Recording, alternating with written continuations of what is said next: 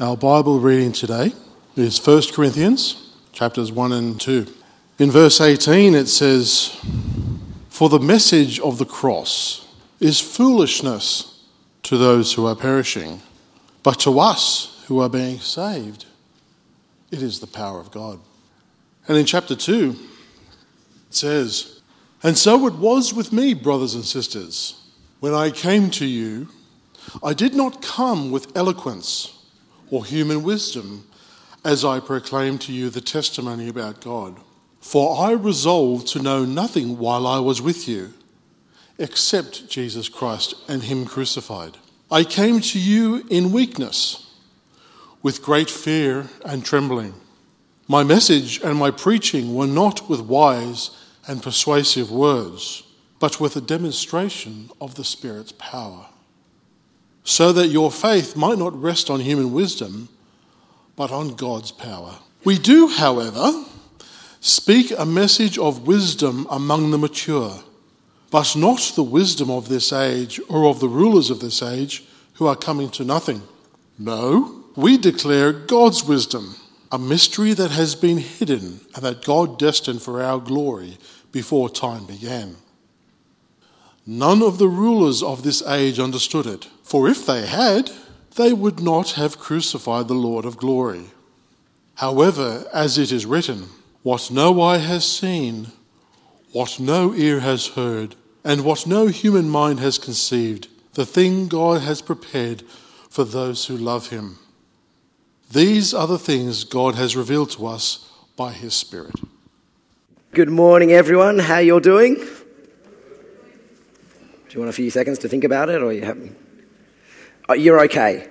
You're okay. All right. Well, I'm okay as well. So we'll have an okay day together. Come on, we got to believe more than that, surely. Thank you, Nicole and Ben, for leading us in worship. And yeah, um, even Steve just, just, just setting us up, going, yeah, something so important about gathering together and having these rhythms in our lives, but then not having those things be routine or where we go on autopilot, but actually to step in and engage with them in a significant way. And, and that's where we are in our series at the moment. So we've just started a series last week on, on beyond routine. What does it mean to go beyond those places of almost over familiarity and disengagement where we go on autopilot, but we deliberately step into the fullness of what God would have for us. And so last week we kicked off with what does it mean to reclaim this in regards to our worship, to understand that we can encounter the living God, that we can lift his uh, name up. And if you were here, hopefully that was a real encouragement and, and a call almost back to some, some things of first importance. And I shared that kind of sense that I, I believe that God is calling us as a church family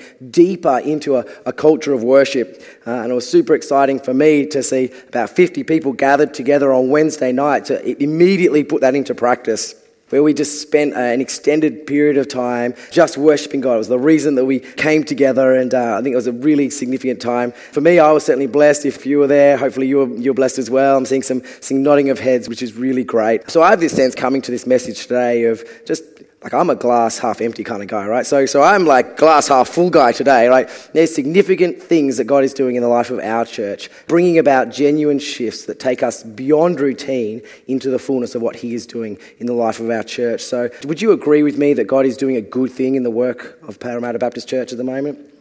Yeah, I'm really excited about that. I'm so excited to continue our series today by looking at that strange word that's uh, number two uh, in the box there. Maybe that uh, piqued your curiosity or your interest last week. Uh, we want to look at something that was really central to the life of the early church, something that we continue to uphold is really important in the life of our church, and I'll put to you in the life of every individual believer, something that we dedicate a whole bunch of our service to as well, and that is this idea of kerygma. Now, that's a Greek New Testament word. Uh, and it's related to another Greek word called kerusso, which literally means to cry or to proclaim as a herald. So, back in the day, if you were a king and you had a proclamation that you want to your subjects throughout the kingdom to know and to live in light of, you would send a herald. You would send someone to proclaim that message throughout the kingdom. So, that's that kind of little word background to what we see in the New Testament, this word kerygma, which is used about the New Testament preaching, particularly the proclamation of the good news of Jesus.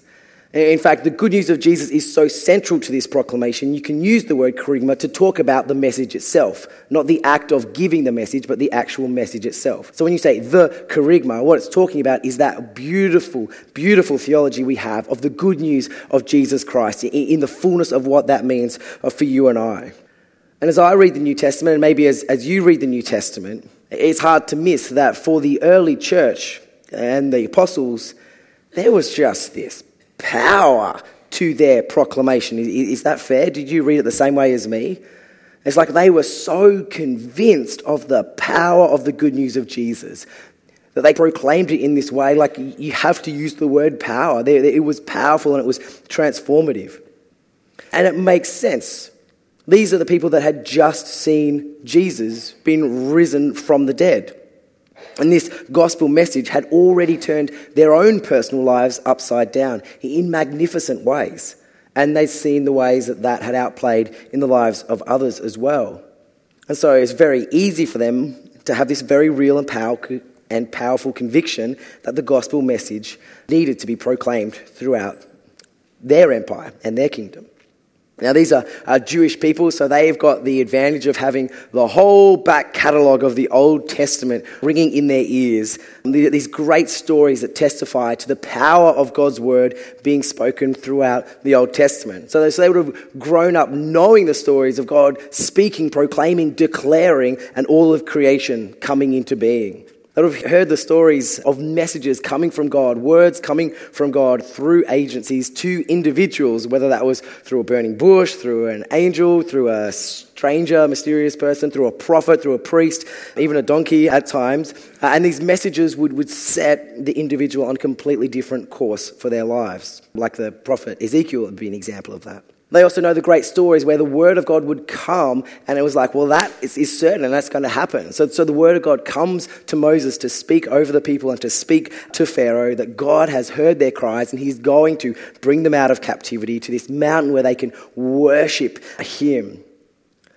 And Pharaoh, the most powerful and influential figure in the ancient Near East at the time, with literally centuries of experience, not him personally, but you know, Egypt, centuries of experience of subjecting the people of God to slavery, even that is unable to stop or impede or, or undermine God's word coming into being.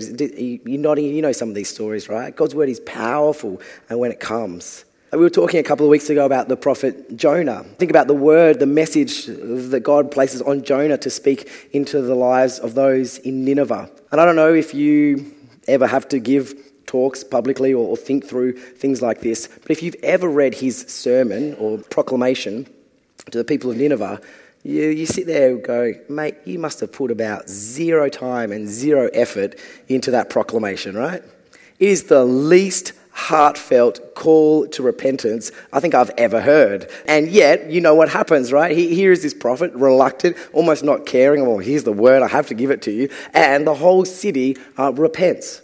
Why? Because the power is not in the messenger, even in the delivery of the message. The power was in the very words that came from God, and as soon as they were released uh, onto the world, people couldn't help but respond. And so there is this beautiful verse God gives to the prophet Isaiah, Isaiah 55 11. Hopefully you know it. And God says, This is so it is with my word as it goes out from my mouth. It will not return to me empty, but it will accomplish what I desire and achieve the purpose for which I sent. And so we find ourselves in the pages of the New Testament and this first appearance of these words, kerygma. Now we understand that the people have this as their background. They have this as their understanding of the power of the Word of God. They've just seen the Logos, the Word of God, Jesus incarnate in the flesh, seen Him resurrected, and they are now filled with the Holy Spirit, that same power that raised Christ Jesus from the dead, Romans informs us. And so there's nothing routine whatsoever about their proclamation of good news. And we see the impact of it the impact in their lives and in the lives of those they speak into. Now, I can at times have a little bit of rose colored glasses when it comes to looking at the early church.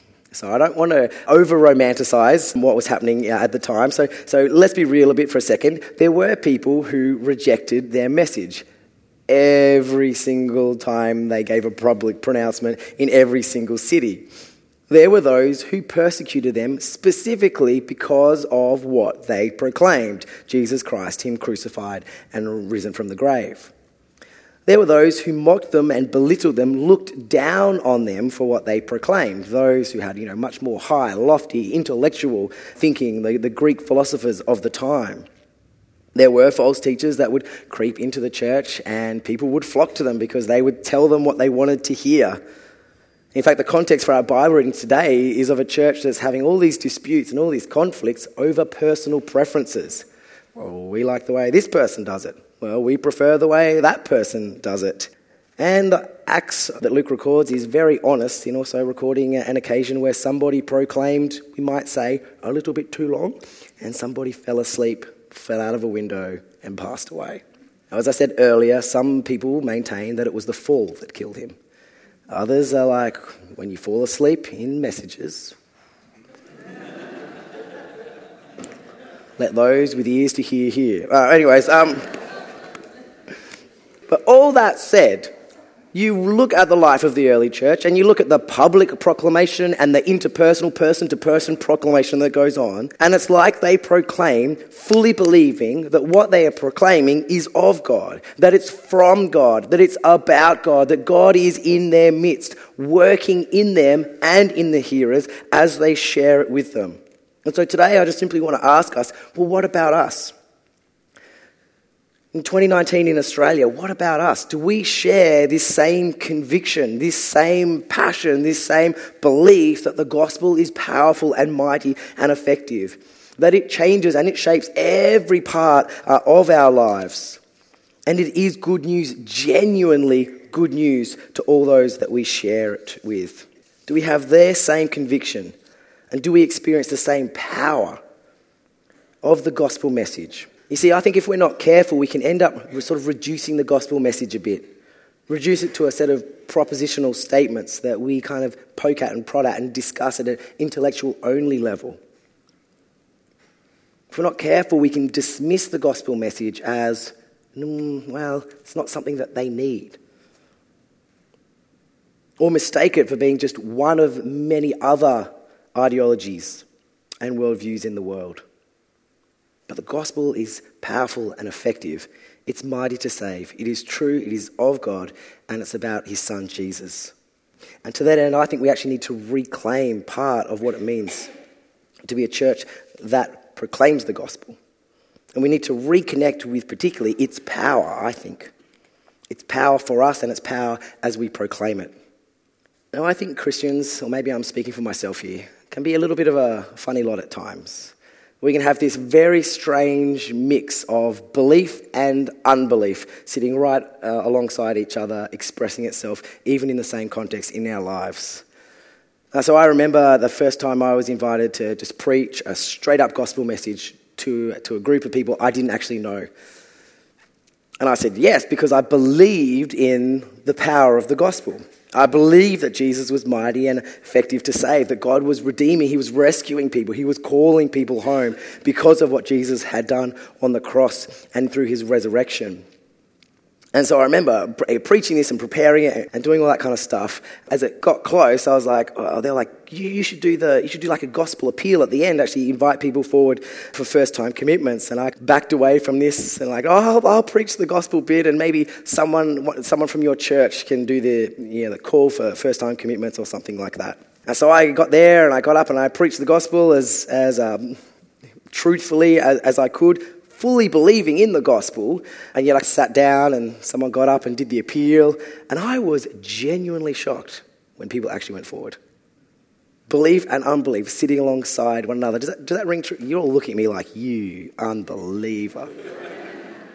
Come on, right? You, you understand? Oh, okay, anyways pray for me. I haven't been following Jesus as long as many of you. But yeah, there is this sense for us where, where belief and unbelief can sit alongside each other. I remember another occasion where I was listening to somebody else preach the gospel, and I was like, this is a, a rambling, uh, lengthy message with lots of anecdotes. I'm not entirely sure what the point is. And he got to the end and did this great appeal, and to my great amazement, hordes of young people went, through, went forward to give their life to God. And you're kind of looking around, being like, God, did I miss what you were doing in the room? Like, is, there is that sense where I think for us, it's, it's, it's easy to not believe genuinely in the power of the gospel and what God is at work doing in the room or in the conversation. We know the difference between going through the motions on routine, on autopilot, and genuinely engaging with something that connects us with the true power uh, of that action, with the true power of God. Does that make sense? So just take prayer, for instance. Hopefully, you've had a chance to pray for somebody, not if this is true. Good. Maybe you know what it is to pray for someone in that moment, and words come forth. You, you pray something that makes sense. You pray something that you think you should be praying, but you, you do that almost unthinkingly, on routine, on autopilot, and you're like, that was a good prayer, and I believe God can hear it, but you, felt absence of power. Has anyone ever done that? Yeah. Now, have you ever had the chance to pray for someone where you haven't gone on autopilot and you haven't done something out of routine, but you've waited on the Spirit? It feels like you're participating with what the Spirit wants to pray. You're praying, believing that a God is present to heal or whatever it is that you're praying for. And you pray that and you have this beautiful sense of the very power and presence of God. Please tell me you've experienced that. Because my hope for you, right? And if you haven't experienced it, please let us pray for you at the end of the service, and we'll make you pray for us as well because it goes both ways. There's something incredibly wonderful when we actually recognize and we engage with the God of whatever it is that we're doing. The God that we're worshipping in song instead of just singing songs. The God that we're praying to and with instead of just saying words in the form of a prayer the God of the gospel who is present to save and to heal rather than just reciting something that we know to be true because we grew up being taught it. And so Paul writes to the church in Corinth who are having these squabbles over who they liked better. And he writes, reminding them, saying, For the message of the cross is foolishness to those who are perishing. Right? It's not the cleverest thing, it's not the most popular thing in society, but to us who are being saved, it is the very power of God. And so he goes on in chapter 2, and so when I came to you, I didn't try to come with my cleverness or my eloquence or my human wisdom. Instead, what I resolved was to know nothing while I was with you except Christ Jesus and Him crucified. He is the power. He is the one who the message is about. He is really the kerygma. I came to you in weakness, with great fear and trembling. My message and my preaching were not with wise and persuasive words but with a demonstration of the Spirit's power, so that your faith might not rest on human wisdom, but on God's power. There was a power to their proclamation of the good news because they understood who it was about, what the power was, and didn't get sidetracked by cleverness. Does this make sense? You see, the gospel is powerful and it brings transformation to every area of our lives. And I think when we understand that, when we receive that, when we sit under it, we just see the gospel in such a more true light, one that lends power to it as we proclaim it. And so I just want to remind you, just to stop and remind you this morning, that the good news message of Jesus is that everyone and anyone who puts their faith and trust in Jesus can be welcomed home by a loving Heavenly Father, can have their sins forgiven that hope and restoration and redemption are theirs in Christ Jesus. Doesn't matter how young you are, doesn't matter how old you are. It doesn't matter how much shame or guilt you carry over past actions or inactions. Doesn't matter if you've got your life together or not together at all. Doesn't matter what other people say about you or what you believe about yourself. The good news message of Jesus is that God loves you and He has pursued you with a relentless passion to welcome you home, to fill you with His Spirit, and to lead you into the fullness of life that is His desire and His plan and His purpose for you. This is the good news message of Jesus. And so, for those of us who have been following Him, and maybe following Him for a long time, we also need to know that the power of the gospel is not just that one time where we placed our faith and trust in Him for the first time. But actually, the gospel is good news to us in whatever circumstance we find ourselves in today. Because Jesus is risen and He's alive and He's present and He longs to keep working in us to bring us ever increasingly into the fullness of the life that He has won for us. And so, in our struggling relationships, the gospel is good news in our attitudes or our behaviors that even we don't like, the gospel is good news. And the decision we need to make, the gospel is good news. Does this make sense? I really hope it makes sense. To reclaim the gospel as powerful and effective, that we then need to be really clear in the way that we proclaim it and the way that we speak it out. And before you think, well, maybe this is a preacher preaching on preaching, no, you're incorrect. Uh, all of us who have received and experienced the power of the good news message about Jesus, I think are called to steward that. And I think we have a responsibility. And I think one of the outworkings that should show up in our lives is the way that we relentlessly proclaim that, partly over ourselves, also to one another, and the way that we offer it out as life to the world around us.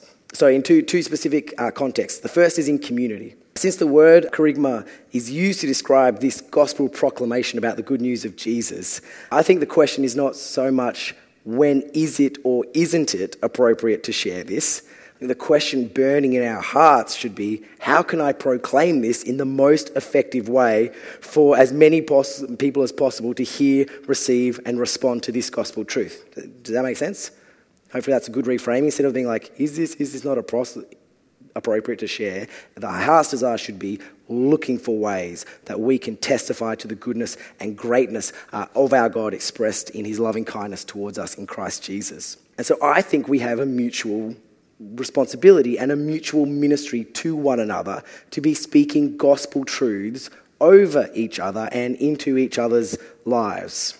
So I have some friends who do this really well. Two of them I'll, I'll give you an example of. Uh, so one does this very proactively. So whenever I um, catch up with this guy, or wherever he sends me a text, or if we're ever emailing or, or on the phone, he will make sure to proactively declare something that is gospelly true over me and into my life. At times it can be a bit intense, and you're like, "Whoa, I just wanted to know what time lunch was," but it's cool. Um, but but he'll do this, you know, and it'll be, "You are a mighty man of God, and the kingdom," you know, all that kind of stuff, right? It's but it's this great kind of faith building reminder of like, yes, I am. Uh, because of Jesus, uh, I am. And uh, he, always reframes and resets my vision in light of kingdom truth and gospel truth. And so he'll take this opportunity very proactively to, to speak and declare truth over me. And he's a friend, so he's obviously invited into that space. It's not, it's not unwelcome. The second person that springs to mind is, is a friend of mine who does this very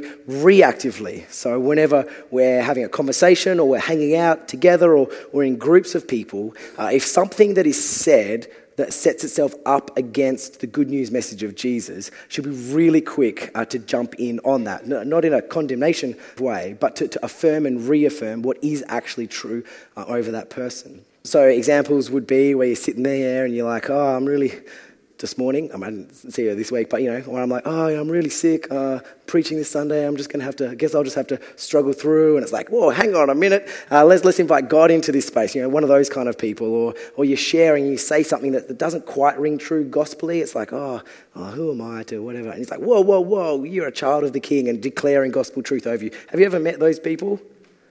Aren't they a blessing in your life?